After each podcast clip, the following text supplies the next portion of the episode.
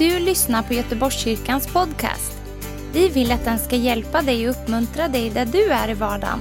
Vill du veta mer om oss så gå in på www.goteborgskyrkan.se.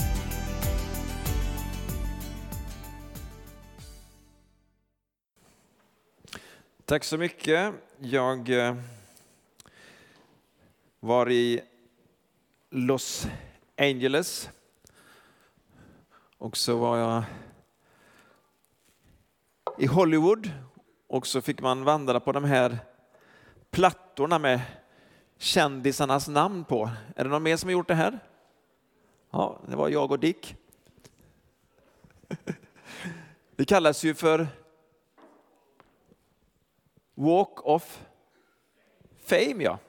Man liksom går omkring där på, på de här kändisarna. Nu ska vi ha lite en Walk of Faith här istället. Där vi ska liksom vandra i eh, våra föredömens fotspår. Det är mycket bättre, eller hur? Mycket mer inspirerande. Och i Hebreerbrevet 11 så räknas de här så kallade trons hjältar upp. Och det är väldigt svårt att inte bli inspirerad. Så har du en dålig dag i tron så kan du gå till de här hjältarna eh, och inspireras av deras föredöme. Och vi ser att det är människor i, i olika åldrar, från olika kulturer, det är både män eh, och kvinnor. Eh, och jag börjar från början i Hebreerbrevet 11 så ska jag läsa de här första sju verserna direkt som grund innan vi går igenom. Och så följ gärna med du också för det blir mycket enklare då. Jag, nu läser jag ju från eh, Folkbibeln 98. Jag tror att den text som du har är från 95. Jag vet att en del undrar att det är lite skillnad. Jag kommer också att ta lite Eh, förklaringen av en del ord. Eh, för jag vill ändå hävda att en del översättningar är lite vaga här när det gäller betydelsen. Eh, om man jämför med vad det står i, i grekiskan. Då står det så här, tron är en övertygelse om det man hoppas, en visshet om det man inte ser. Genom tron fick fäderna sitt vittnesbörd. Genom tron förstår vi att världen har skapats genom ett ord från Gud, så att det vi ser inte har blivit till av något synligt. Genom tron bar Abel fram ett bättre offer åt Gud än Kain, och genom tron fick han det vittnesbördet att han var rättfärdig, eftersom Gud själv bekände sig till hans offer. Och genom tron talar han fastän han är död. Genom tron togs Hanok bort utan att möta döden och man fann honom inte mer, ty Gud hade tagit honom till sig. Innan han togs bort hade han fått i vittnesbördet att han hade funnit nåd hos Gud. Och så då, som någon slags huvudvers i det här då, kommer utan tro är det omöjligt att behaga Gud. Ty den som kommer till Gud måste tro att han är till och belönar dem som söker honom. I tron byggde Noa i helig fruktan en ark för att rädda de sina, sedan Gud hade varnat honom för det som ännu ingen hade sett. Genom tron blev han världen till dom och ärvde den rättfärdighet som kommer av tro. Här förklaras ju hur tron skall praktiseras. Och eftersom det är en del, eh, eh, som man säger, vagheter i, eh, i översättningen står det tron är en övertygelse. Eh, ordet här har också översatts tron är en grund för det som man hoppas på. Och eh, om vi ska ta det mera till betydelsen från början så i engelskan står det substans, men assurance står det också, en garanti. Tron är en garanti eller en grund. Och slår man ihop det då så blir det som att tron är ett grundmurat förtroende. Ska vi säga det? Ett, två, tre. Tron är ett grundmurat förtroende.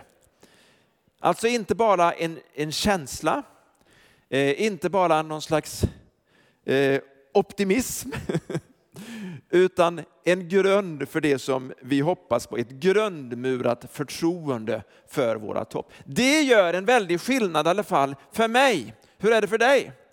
För om det var så att antingen är man pessimist så tror man inte, eller så är man optimist så tror man. Det där är liksom, i dagens känsla är jag pessimist eller nästa dag är jag optimist. Så är det inte. Tron, själva tron, det viktigaste med det är vem tron är kopplad till, alltså själva objektet för tron.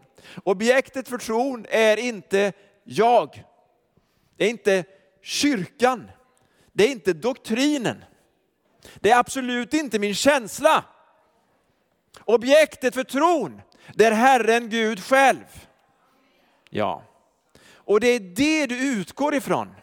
Så om du ska få tag på tron behöver du lära känna objektet, föremålet, huvudpersonen eller trons hövding och han som fullbordar tron, Jesus Kristus.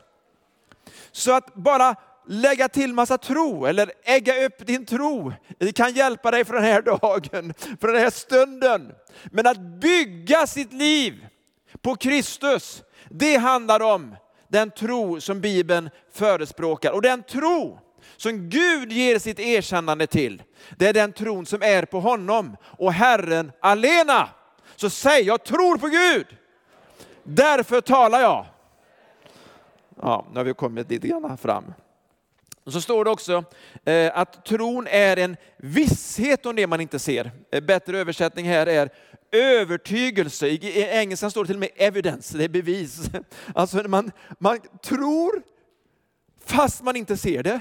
Och man är så övertygad att man har det fast man inte ser det. Så man handlar efter någonting som man inte ser. Därför att övertygelsen är så stark i ens hjärta. Det är den tron som leder till rättfärdighet. Det är hjärtats tro, kallas den utav romarbrevet. Hjärtats tro som leder till rättfärdighet. Genom denna tro som vi nu har pratat om fick fäderna, alltså de som har gått före, sitt vittnesbörd. Och då tänker de, vad är det här för vittnesbörd? En del tänker på vittnesbörd i kyrkan. Jag ger mitt vittnesbörd och berättar vad jag har sett och hört. Ordet för vittnesbörd här översätts i engelskan för testimony eller commendation. Vi säger rekommendation på svenska. Alltså det finns en tro som Herren Gud själv rekommenderar. Han säger här framöver, jag rekommenderar Abels tro. Jag rekommenderar Henoks tro. Jag rekommenderar Noas tro. Jag rekommenderar Abrahams tro, Josefs tro och så vidare. Vill du ha en sån tro som Gud rekommenderar? Så någon kan säga efteråt, ta efter de där människorna som levde före dig, eller de som lever nu. Ta efter deras tro. Därför att Gud erkänner den, samma ord som ger sitt vittnesbörd, erkänna, rekommendera, eller som till och med står i en översättning, ge sitt fulla godkännande. Tjut! Intyg skulle någon säga. Som som pastor så får jag ofta frågan, kan du skriva intyg? Eller kan du vara referens? Eller kan du ge rekommendation till det jobbet eller eh, till den anställningen eller jag ska ha den intervjun. Kan du ge mig ett intyg? Ja, det kan jag göra. Men då måste jag också få rätten att få säga det som jag har sett hos dig. Så att jag kan rekommendera de sakerna och också fejsa de sakerna som inte är så starka. För med det, man kan ju inte mörka det, eller hur? Det vi märker är att Gud, han visar också svagheter men också styrkor. Han mörkar ingenting. Visst är det fantastiskt? Men trots svagheterna i dessa trons hjältar så säger Gud, jag rekommenderar deras tro. Följ deras tro, bli inspirerad av deras tro. Woo. Genom tron förstår vi att världen har skapats genom ett ord från Gud. Ja, så säger översättningen. Men går vi till grekiskan så står det så här. Genom tro förstår vi att tidsåldern har formats genom, inte ett ord ifrån Gud, utan genom ordet från Gud. Rema från Gud.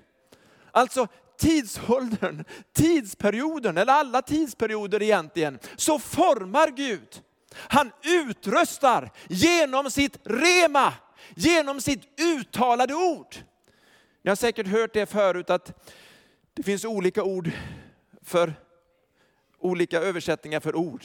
Grekiska logos säger vi oftast om det skrivna ordet som också betyder statement. Som också betyder som ett sammanhang av ord. I begynnelsen var ordet, han var Gud. Jesus Kristus, han är logos. Han är Guds ord. Han är the statement till oss. Han är budskapet till oss. Men det finns också ord, uttalade ord, rema. Här står det ett rema, ett uttalat ord som skapar, som formar, som utröstar. Hur ska tron växa säger någon? Tron kommer av hörandet. Och då står det egentligen inte, eh, predikan står det, det står hörandet. Alltså det är ett hörande där du inte bara tar in information, utan där du hör och hörsammar och gör. Tron kommer av att du hörsammar, du hör och du gör ordet. Och hörandet kommer i kraft av Kristi ord. Och då står det också rema, det uttalade ordet som skapar. Vill du ha rema i ditt liv? Det var faktiskt en fråga. Vill du ha rema i ditt liv? Jag med. Jag vill ha logos i mitt liv. Jag vill ha rema i mitt liv. Jag vill ha Guds ord, hela budskapet, hela Kristus. Men jag vill också ha det där personliga tilltalet. Han talar till mig och tron växer. Halleluja! Där, därför vill jag lyssna in den helige Ande när jag läser, när jag lyssnar till ordet, till predikan, till förkunnelsen i vardagen. Därför då får jag tro för sånt som inte syns än. För det är det det handlar om sen. Genom tron bar Abel fram ett bättre offer åt Gud än Kain.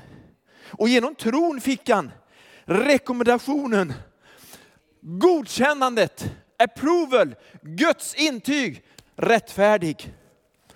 Hur kunde det ske? Den längre berättelsen om det finns i en tidigare predikan, lite kortfattat. Kain,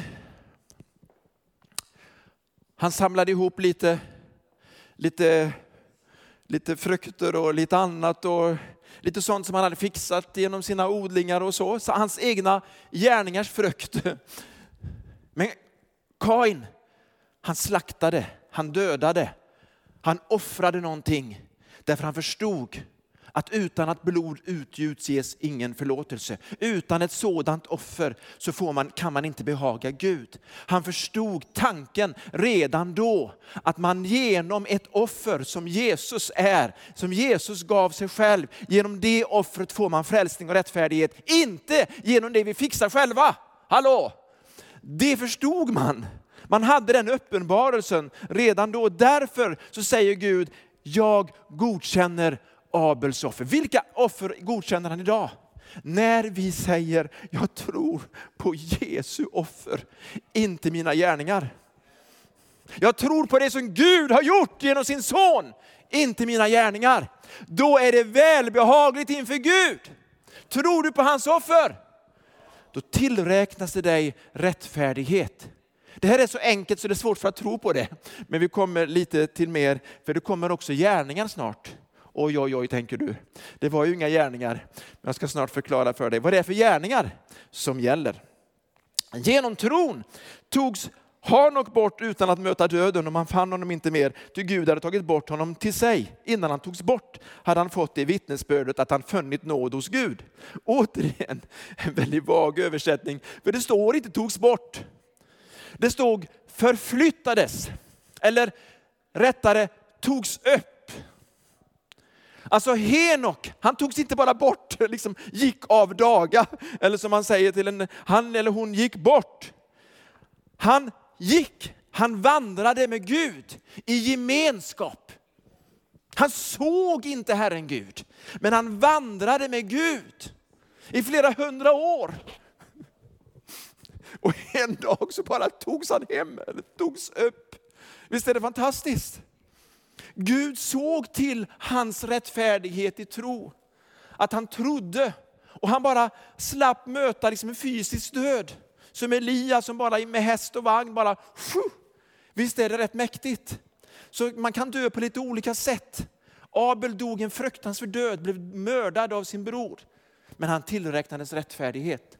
Alltså Abel tillräknades rättfärdighet ifrån Gud. Hanok, han behövde inte alls lida, han bara, han bara rycktes upp. Så någon tror att det är som en förebild för uppryckandet kan man ju också eh, läsa in och tro. Det är ju fantastiskt i så fall. Eller hur? Att man bara kan bara vandra. Hur många vill ha den här vandringen med Gud? Håll med om att det ändå är inte bara att man tar emot, utan man också vandrar i tro. Tro Alltså man gjorde en undersökning, man översatte, Wycliffe är ju en bibelöversättningsförening eh, eh, eller ett företag. Och så hittar man utav 20 av världens mest primitiva språk, så har man inget ord för tro, eller man har samma ord för tro som att göra. Som att handla. Så när man säger, ja men han, han, han tror på Gud, så säger man, han handlar på Gud. Det blir samma ord. Visst är det fascinerande? Att tro är ett verb. Säg tro är ett verb. Är att göra, att handla. Och vad är det då? Ska vi gå tillbaka nu till lagens gärningar? Nej, vi ska gå tillbaka till det som Bibeln säger och alltid har sagt. Att tro utan gärningar är död. Och det är inte tro utan laggärning, utan det är tro utan gärningar i tro. Så tros gärningar är inte detsamma som laggärningarna. Det är inte de gärningarna vi gör för att bli frälsta. Det är de gärningarna vi gör för att vi är frälsta. Halleluja! Det var värd en liten dans. Woo! Så står det vidare så här. Men utan tro är det omöjligt att behaga Gud. Så, så här tydlig är Bibeln med det, att man kan inte hoppa över det. Därför tron har så mycket att göra med att du håller fast. Det finns, ett, e, det finns en egen vilja, det finns ett beslut. Grekiska ordet för tro, pistis, betyder också tro fast. Att tro, men också att hålla fast vid det man tror på och den man tror på. Så när man håller fast så är man en troende utan att hålla fast vid Gud, utan att vara trofast vid Gud, så kan vi inte behaga honom. De här människorna de höll fast vid Gud och hans ord och hans löften. Och att den kommande Kristus, han skulle bli frälsaren. Halleluja! Han som redan har kommit och som vi prisar för att han är vår frälsare, för han har kommit. De trodde att han skulle komma och bli frälsta. Tju! Så står det också så här, och han är till och han belönar de som söker honom. Vi ska tro på två saker. Att Gud är till. Han existerar. Han finns. Eller han är. Han är. Jag säger det igen. Vi ska tro att han är den han säger sig vara. Jahve. Jag är säger Herren. Han presenterar sig som jag är. Vad säger han? Jag är. Och då innebär det, Herren är min herde, han är min herde. Herren är min helgelse, han är min helgelse. Han är min försörjare, han är min rättfärdighet. Han är, han är min läkare, Woho! han är. Och för att förklara det här och förtydliga det här, hur Gud lönar. Det står, He's a rewarder. Han är den som belönar de som söker honom. Alltså vi ska tro att han finns, men också att han belönar. Hallå, hallå, hallå! Jag tycker det här är underbart. Alltså det förstärker och fördjupar vår relation. Nej, men jag är så nöjd, jag är så tacksam. Jag är så tacksam att du bara får tro att Gud är. Ja, men du ska också tro att han belönar för att behaga honom. Därför att det har att göra med din gudsbild. Att Gud är god, han är rättvis, han lönar den som söker honom, den som är trofast, den som håller på att tro ända in i mål. Tju! Woo! Det här är viktigt. Ni vet att ibland så var lärjungarna på möte. Jag ska läsa om ett sånt möte nu. Det är ett väldigt speciellt möte. Följ med mig till Matteus 14. Jag tror att jag ska... Varför jag kan läsa det direkt i här. Ja. Matteus 14.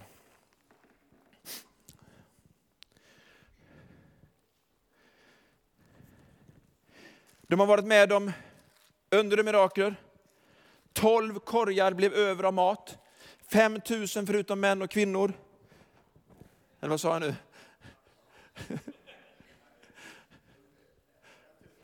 5 000 män förutom kvinnor och barn var mätta. 12 korgar över.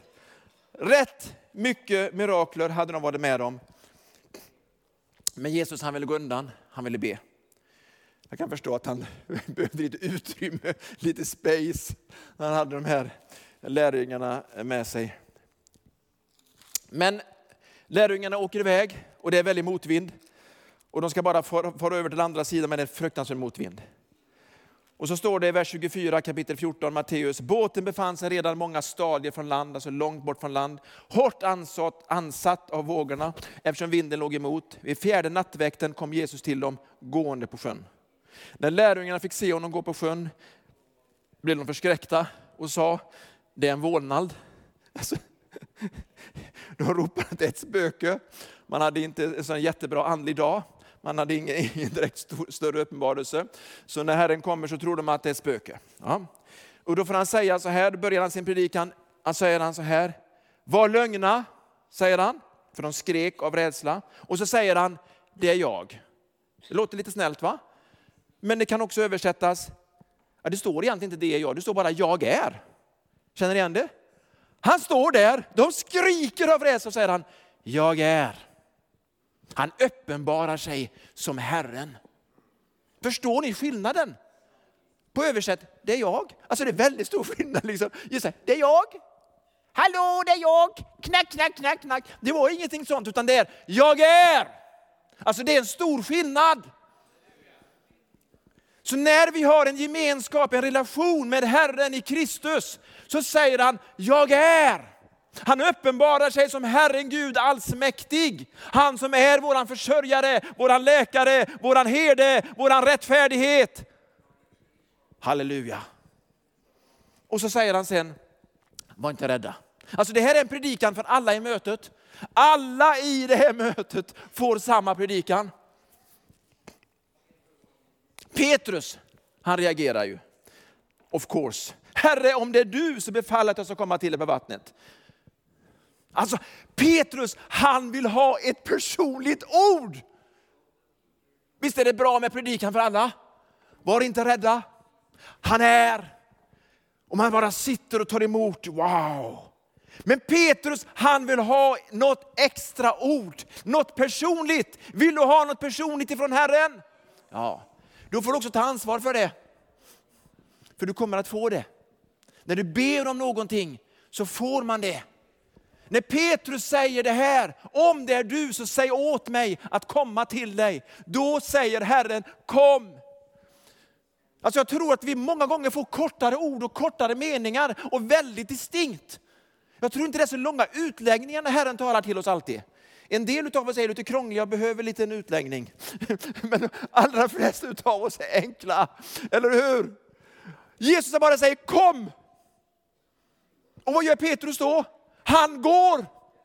Vad gör vi när Herren säger kom? Eller när Herren säger gå? Eller när Herren säger gör? Eller när Herren säger skicka? När Herren säger handla, då gör vi det. Petrus, han gör det. Och så går han i stormen på vattnet. Fysiskt går han på vattnet, det var ingen is. Han var ingen vinterbadare, tyckte att det var jättekult. Nya trenden, hoppar i, kolla här nu. Oh, syns jag? Syns jag? Jag hoppar i här nu, syns jag? Nej, han går på vattnet. Vattnet bär honom. Tron bär honom. Han liksom möter Jesus där. Visst är det fantastiskt? Men istället så betonar vi det som står sen. Men när han såg hur häftigt vinden låg på blev han rädd och började sjunka. Då ropade han, Herre hjälp mig. Genast sträckte Jesus ut handen och grep tag i honom och sa, så lite tro du har, varför tvivlade du? Det steg i båten och vinden la sig och det som var i båten tillbad honom och sa, du är sannerligen Guds son. Vilket möte det blev.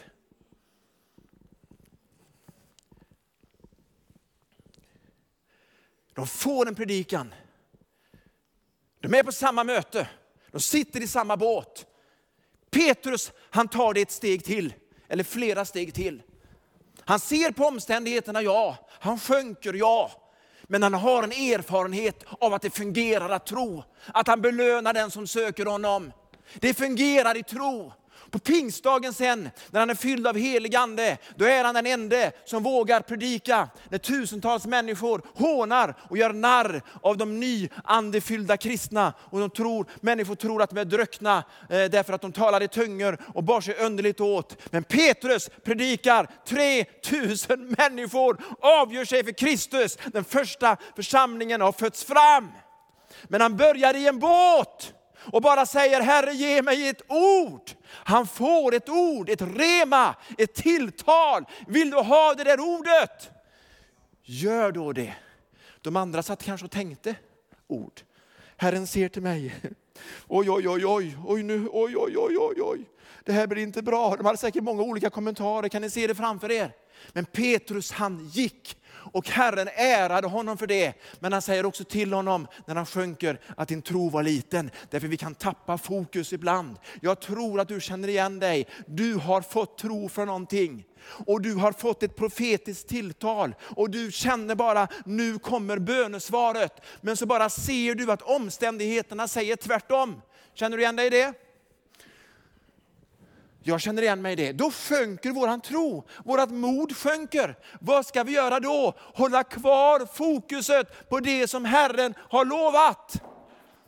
Jag säger till dig, du är här, eller där, eller vad du är. Du har funderat på att ge ditt liv helt till Jesus. Du bara vill ha det här personliga tilltalet, att det ska fungera. För du vet vad du ska offra. Du vet att i de här omständigheterna så kommer människor tycka att både det ena och det andra om dig. Och det kommer att få konsekvenser för ditt liv.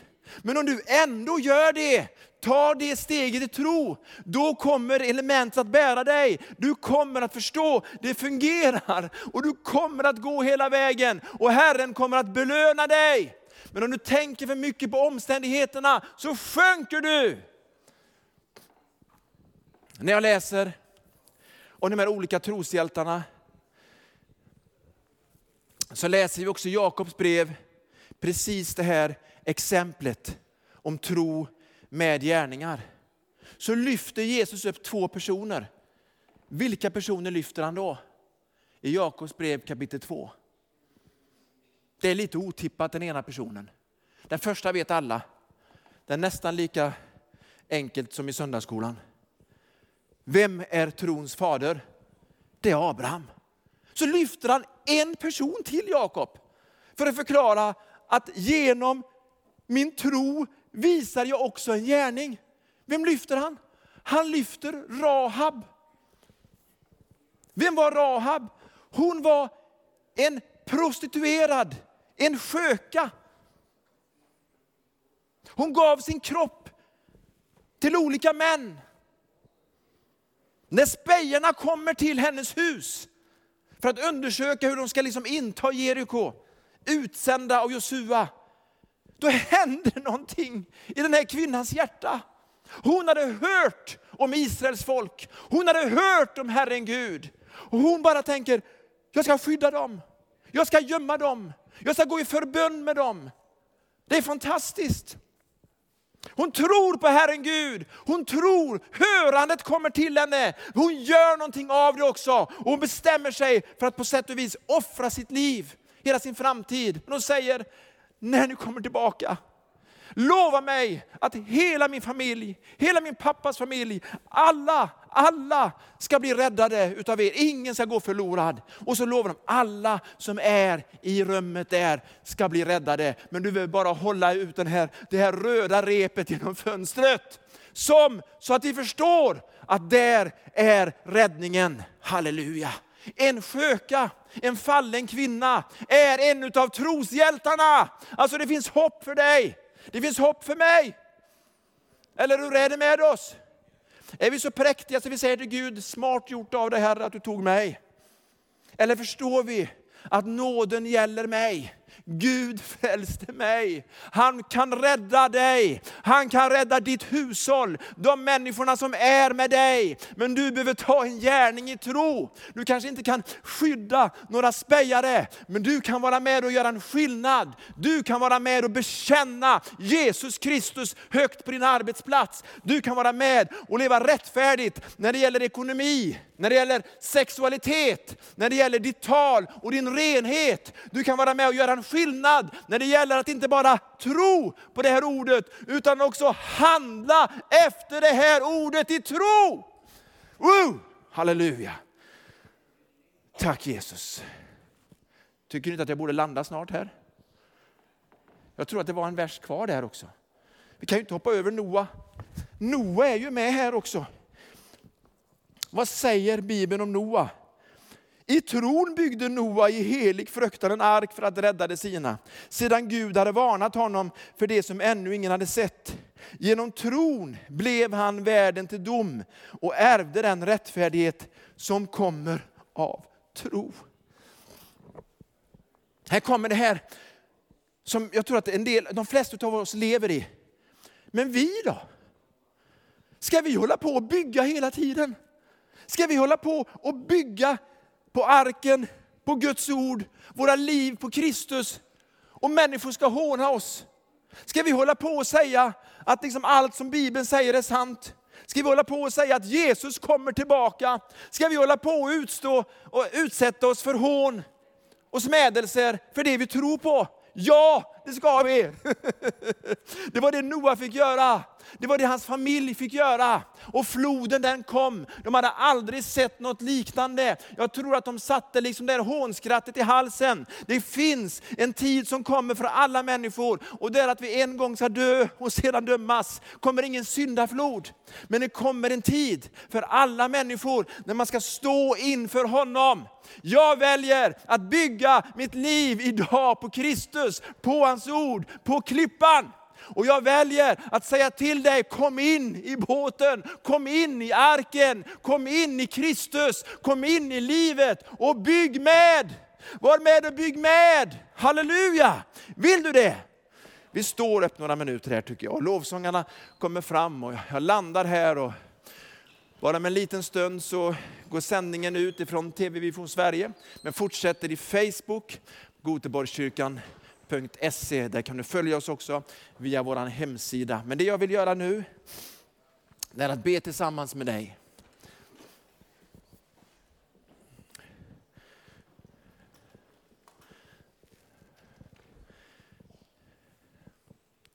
Vi har en stund på oss här att själva välja.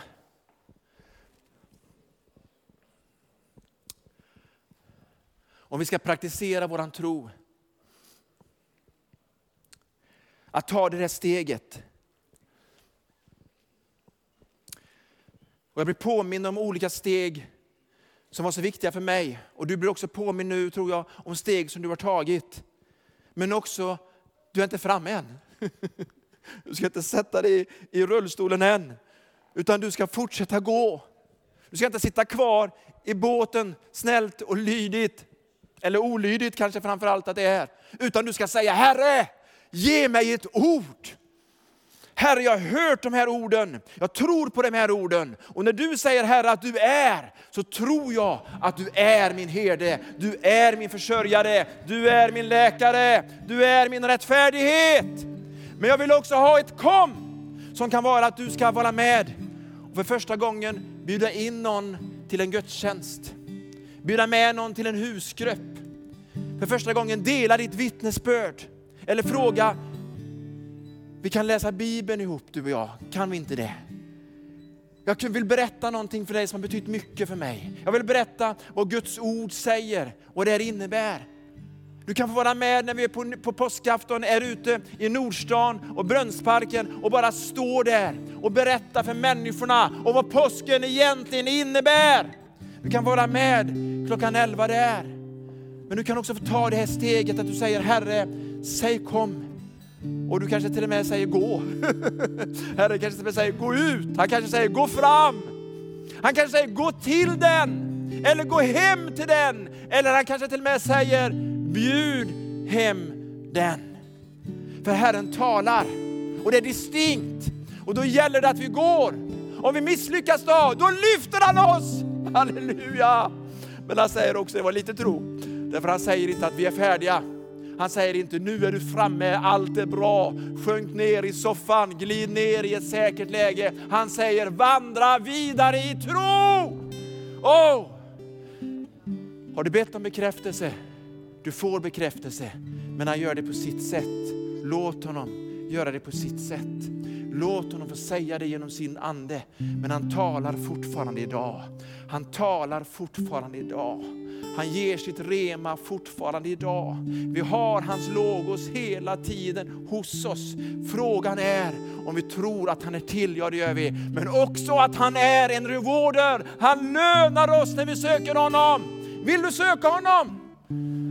Fantastisk respons. Jag vet att du i ditt hjärta bara säger halleluja, kanske emellertid är med. Ja, vill du söka honom, då behöver du också få rätt bild av honom. Han är. Han är. Han är. Säg han är. Han är. Han är. Han är min herde. Han är min försörjare. Han är min rättfärdighet. Han är min läkare. Herren är. Herren är. Halleluja. Tack Jesus. Vi, bara, vet du, vi kan böja våra huvuden. Vi kan fortsätta spela lite, det, det är härligt. Böja våra huvuden. Jag vet att du är i en situation där du själv har önskat att du bara du känner att, att du har fastnat. Du har stannat till. Du har blivit för avvaktande. Ja, ja, du är med på möten, du är med på mötena, du är med. Men du behöver ta det här steget. Du behöver ta de där stegen. Du behöver bara göra det där och inte vara rädd för omständigheterna. Inte vara rädd för konsekvenserna utan säga Herre du är. Du är nog för mig. Herre du är. Och du ska få bli ett vittne för honom. Han ska säga jag rekommenderar den personens tro. Jag rekommenderar den personens tro och rättfärdighet. Gäller det dig så bara, så bara sträck din hand, sträck den högt. Bara lyft den högt. Herre, du ser alla som sträcker sina händer nu. De som också följer oss via media, som har bara sträckt sin hand nu, som bara vet att det är bara du som ser. Du ser också de här inne i kyrkolokalen som sträcker sina händer nu, för de förstår att det betyder någonting att man gör det här lilla steget i tro. Herre, du ser också till hjärtat bakom. Du ser också till överlåtelsen bakom, kampen bakom, den uppräckta handen. Du är där Herre och möter med människor. Därför du är den som tillräknar rättfärdighet. Du är den som godkänner och ger ditt approval. För du känner våra hjärtan och vi kan inte luras. Tack för att du känner hjärtan idag som vill ha det här tilltalet, som bara vill ha det där ordet, som vill ha den här utmaningen i tro, att gå fram, att gå vidare, att gå ända in i mål. I Jesu namn. Herre, du hjälper oss genom den helige Ande just nu. Tack Jesus. Tack Jesus. Tack för att du har lyssnat. Dela gärna podden med dina vänner och glöm inte prenumerera. Om du har frågor eller vill att vi ska be för något så mejla oss på info På söndagar har vi veckans höjdpunkt. Då firar vi gudstjänst tillsammans och det vore så kul att träffa dig där. Men vi har även samlingar för barn då? Gå in på vår hemsida goteborgskyrkan.se så får du veta mer.